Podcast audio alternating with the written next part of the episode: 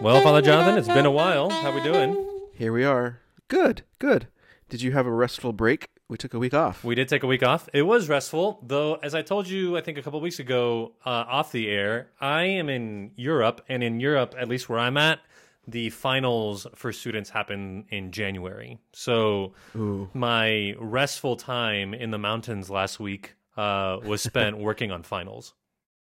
Yeah, so Europeans don't believe in uh, break.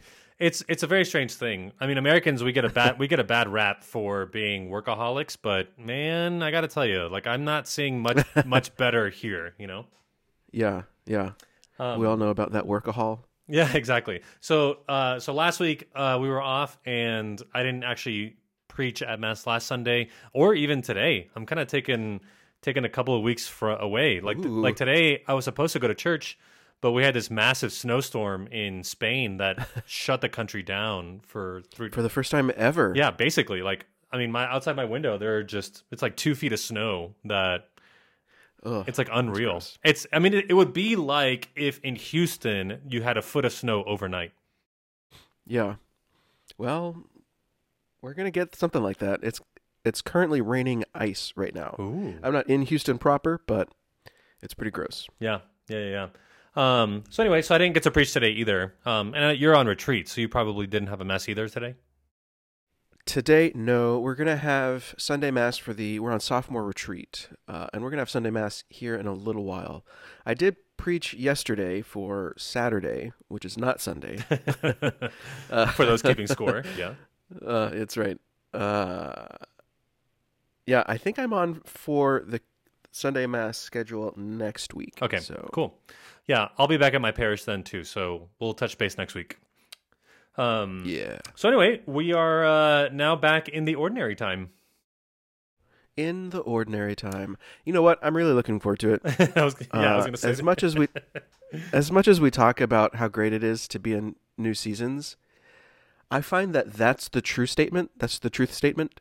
I really look forward to new seasons, even if it's like going back to ordinary time. Yeah, yeah, uh, like it's we've spent however many weeks doing this thing. It's great. I love it. And now it's like okay, it's re- we're ready. Where it's time for something new. It's time for a change. yeah.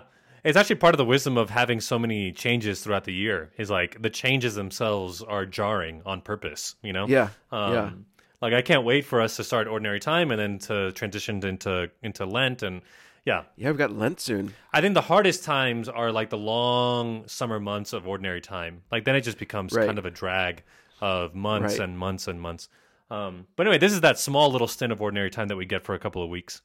Um, so anyway, yeah. So this upcoming week, I think we have a great set of readings. I, I, I when I was reading these, I was thinking about how much I like ordinary time. Uh, even though I complain about it during the the ordinary time, like this set of readings really reminded me why I like it. It's just because like, oh, there's a clear thing here. Like here's a very Yeah. it's a very clear set of readings that are intentionally put together. It's not trying to pigeonhole with like an overarching season or anything at all. It's just like boom, the call of Samuel. Boom, the call of the disciples.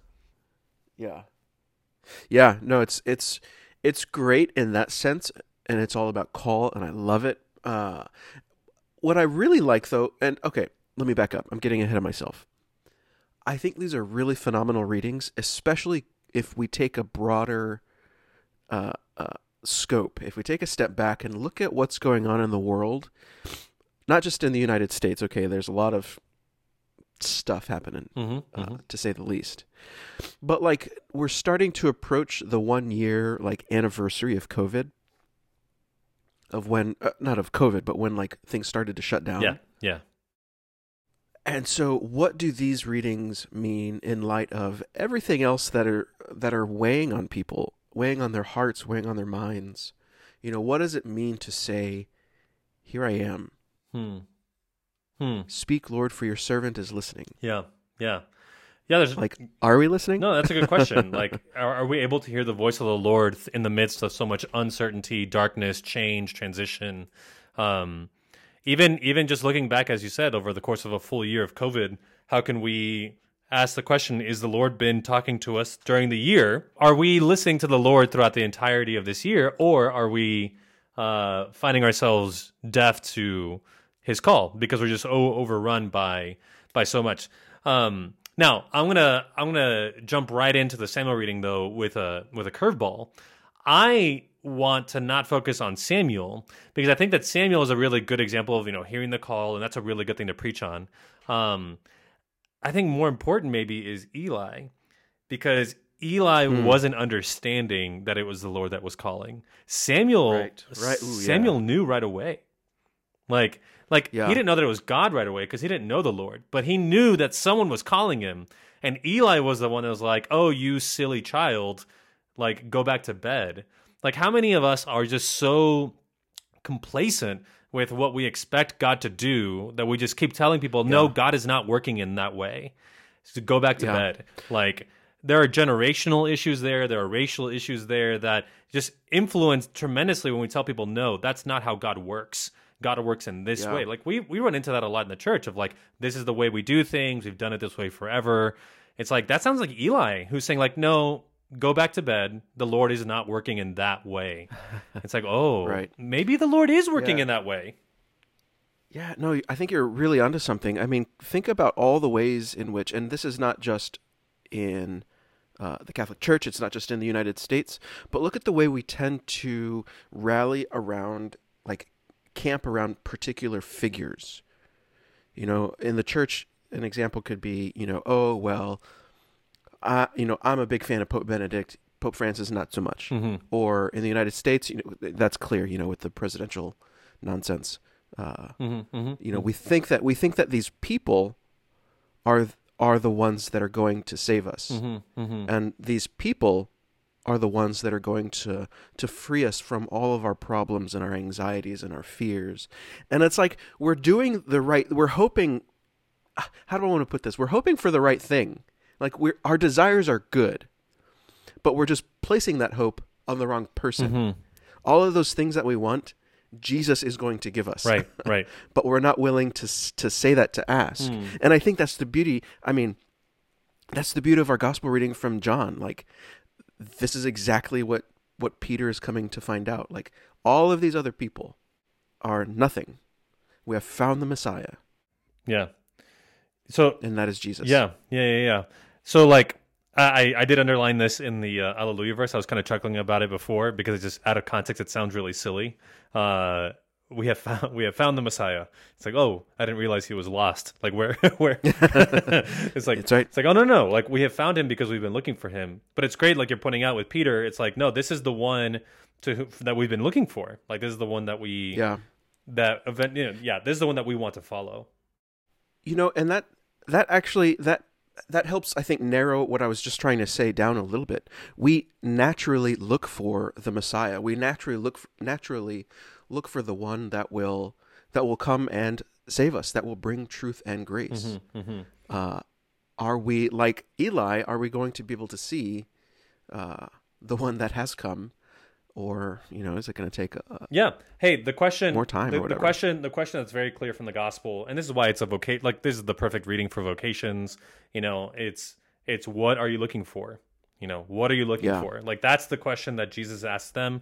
That's the question that we need to be asking ourselves and asking people who are discerning and asking our world. Like, what are you looking for? Like there's a whole homily there. Like, what are you looking for? But then on the flip side, not just what are you looking for, but and we mentioned this a few weeks ago, but like are are you are you willing to admit that what you're looking for may not be what God is offering you? Hmm. That you're looking mm-hmm. for God and that's good and you're looking for him in all the right ways, but maybe he's going to surprise you. Like Eli was surprised that God was speaking to this child. It's like how many Right. how many more fights are we going to be going into in the church where it's like, well, the youth the youth want Latin masses or the youth want, you know, social justice workshops or the youth want this, but we don't do that. Um, Yeah. It's like, what do you mean we don't do that? It's like, what are you looking for? I'm looking for Jesus, and Jesus is in the poor. He's in the liturgy. He's in the truth. He's in beauty. He's in everything, and I want all that. And then there are people who say in the church, no, because we just don't do it that way. That's Eli talking, you know. Hmm. Hmm. Ooh, yeah. You know, but we're I like but what. Jesus is saying is like, look, what are you looking for? And if you're looking for me, then come come and you will see. You know? Well, that that's difficult because I mean, it, it takes away our, in a sense, it takes away what am I trying to say? Our comfort zones. It takes away the things that we're that we that we like. Like I don't when when people say we don't do that, it usually means I don't like that. Mm-hmm. Uh, and to say that God is going to be working in the ways that that I don't like is a very difficult thing to do to say to to live because that's calling something from me, not just from all of these other people, but like that's calling me to be to act differently. right. And it's like, wait, wait, wait, wait, wait, wait, wait. Hold on a 2nd Mm-hmm. I'm here to change everybody else, not me. yeah yeah totally totally um yeah okay so let's just change gears really quick because we've been talking a lot about this call thing and i think that's a that's probably the most obvious way for us to talk about this sunday's readings is vocation call. I think we have given a good spin with like being willing to be surprised and to accept things as god is offering them and not be prejudiced. What else? Where else can we go? Like we we, we just had the baptism of the lord and this is beginning with john. Well, what do you think? So so this could be a touchy s- subject. Mhm. I'm looking at the second reading, okay and I feel like this is something that we don't really talk about all that often. Like bodily morality. Ooh, yeah. The body is not for immorality before the Lord. yeah. Yeah. Hmm. Yeah, well, go on that. Talk about that for a little bit. Well, I mean, you know, at the very base level, kind of what you were just saying, like, okay, we just had uh, Christmas season. God has become like us, flesh, uh, temptation, etc. And then we had the baptism, something else that we all go through. Uh, he didn't need to be baptized; he chose to be baptized uh, to, for that cleansing, for that to become a new creation. And so I think this is an opportunity for us now that we're we're we're no longer in the Christmas season, but now uh like chugging along, if you will. What do we do with that new body? Hmm, yeah, there you go. Yeah. Yeah, that's good. That's good. Especially since Christmas is all about the incarnation. Like Jesus took on flesh. Yeah. We've been thinking about his earthly body for a very long time in the last couple of weeks, and now we're asking ourselves, how do we sin with our bodies? Yeah. Yeah. You Yeah. know, that body that's been that's been elevated, our flesh has been elevated by the incarnation. How can we then like thinking about that in terms of like instead of just having arguments about morality and natural law and all that and ethics, how about sin against the body as a sin against the incarnation? Like now thinking it in in the context of Christmas, when you sin with the body, what you're doing is rejecting the incarnation, you know, in some way. Yeah. Yeah, and it's so fascinating. Okay, okay. Okay. You know, and I know. People get I get uh uh this this these verses get told at me a lot. Uh, and you probably know why. Every other uh what am I trying to say? Here, do you not know that your body is a temple of the Holy Spirit? Oh yeah, yeah, totally. Uh, it's so fascinating how people take readings like this and try to put such a restrictive, constricting, uh, uh, stifling, and I'm being overly, uh, Expressive. Yeah, dramatic about this on purpose because it's it's somewhat close to home. Um, to say that we can't do anything with our bodies, we can't we can't have fun, we can't enjoy, rejoice in the fact that we have been given these wonderful bodies, sinful as they are. And we just fall so, as soon as we start talking about bodily morality, we start taking such a, a hot, puritanical take that it's nauseating Yeah. for me. Yeah. Yeah. Like, don't do anything because it'll just lead you to sin. Hmm. It's like, wait a second, wait a second. Hmm. Have we not been paying attention this whole time? Hmm. Yeah, yeah.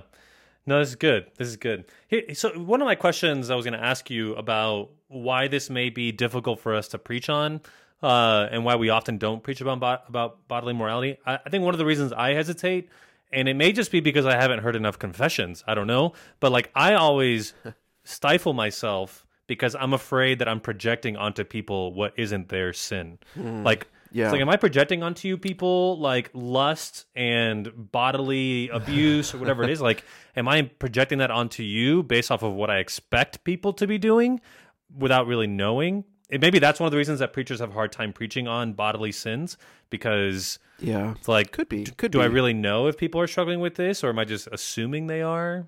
I don't know. I mean, this is one of the reasons I mean- that confession is great to know. You know, Yeah.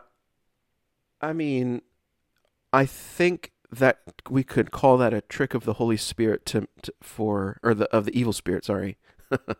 uh for you to be convinced that you're the only one with these sins. yeah, that's right. That's right. I think that's a trick of the evil spirit for you to think, well, people don't struggle with this. I struggle with this, so I can't speak out against this. Mm, yeah, yeah, yeah, yeah. No, that's good. Uh, let me let me put one more piece in this. Okay. Um, do you not know that your bodies are members of Christ, but whoever is joined to the Lord becomes one spirit with him? I wonder if you could do like a play here with like the body of Christ, like the we are the body of Christ, and then our own bodies. So like when we sin against ourselves, we're also sinning against the, the body of Christ. So like to your point about thinking that I'm in isolation in my sins, it's like, well, no, no, no, that's part of the trick. It's like the whole body suffers these cancers and we're not alone in that, you know? And so the bodily sins that I might struggle with, like that's the same sins that you might struggle with or someone else, and the whole body suffers because these are sins that affect Yeah. the whole body uh and not just me, you know? Um Yeah, and you know when we I think you're right and when we when we start thinking about our sin, so this other weird take when we start talking about bodily morality is that it only affects me. mhm. You know, and I think and I think your point is a good one that no, when you misuse or abuse your own body in many ways, it affects the people around you. Mhm. It has to because we don't live in isolation. Mhm. Mhm. Uh, we live in this relationship, in this dynamic relationship with one another. Um, and so, this hyper individualistic um, sense that we've got, I think, is just really, really misleading and misguiding us Yeah. into understanding what it truly means to be bodied, embodied. Yeah, totally. Good. Um, hey, in the last few few minutes, I just want to throw one more thing at you. Um, Okay. in in in the gospel, I I circled three words because I thought it was really weird that the gospel has the phrase "which translated means." It has it three times. uh, it has it for the word rab- Ooh, yeah. Look at that. the- for the word rabbi, for the word Christ, and the word Cephas. So Uh-huh. I just thought it was kind of an interesting thing. Like, if you could link those three together, why? Like, why are all three of those not? Why are those being translated? Like, why, so like, why do you need to tell us they're being translated? Obviously, they're being translated. Like, I mean, so I don't know. I think it's interesting. Like, there two of them are titles of Christ, and one of them is a title of Peter. You know, Yeah. and so there's a link here in terms of how Peter and Christ, you know, with the titles that they have. I don't know. You could do a whole thing there. Yeah, that's that. That really is interesting. I hadn't thought of that. You know, I uh, just off the top of my head, I wonder if it's something like this is so important that I'm going to to use my original language Yep. to emphasize. Yep. Yeah. It's so important that Jesus is the teacher. It's so important that Jesus is the Christ. It's so important that Yeah. Peter is the rock. Like, there's a whole thing here of the significance of Peter being the rock. It's not just, oh, he's nicknamed Rocky, you know? It's no, no, no. Like, we're going to use the original language here because this is very important, as important perhaps as calling Jesus teacher, you know? Um, Right, right. Yeah. Anyway, there's a whole thing there. Yeah, I mean, we don't we don't say. It'd be kind of weird. I don't know if we could. We don't say Jesus Messiah. We say Jesus Christ. Mhm. Uh, Yeah. No, yeah, that's interesting. I don't know. anyway, just something for you to, to chew on. Um, there's something to be said. Yeah. I mean, you can you can connect it back to like the first homily we were talking about with vocation, like you know, receiving Uh-huh. your new name um, and all that. But it goes beyond just a name; it's also a new identity. He's the teacher, the Christ, the rock. Like you are the whatever the is. What's the name that God gives you? Right, Um, right. anyway, that's my parting thought. What else? You got any last minute Cool. thoughts? So I didn't mention this uh, before, but in, in our second reading, I love, and I can't stress this enough, I love when St. Paul or Jesus or somebody gives us these real short little statements that you can just say and memorize and have in your pocket. yeah. Yeah. Uh, and St. Paul says, avoid immorality. Boom. Done. Yeah, it's like, can you summarize? Can you summarize Christian ethics for me? Yeah, uh, Yeah. av- avoid immorality. yeah, that's really good. I like that. I like that. Avoid Yeah, immorality. So that's my parting thought. good. Avoid immorality. We have found the Messiah. Avoid immorality. Boom. All right, buddy. Till next time.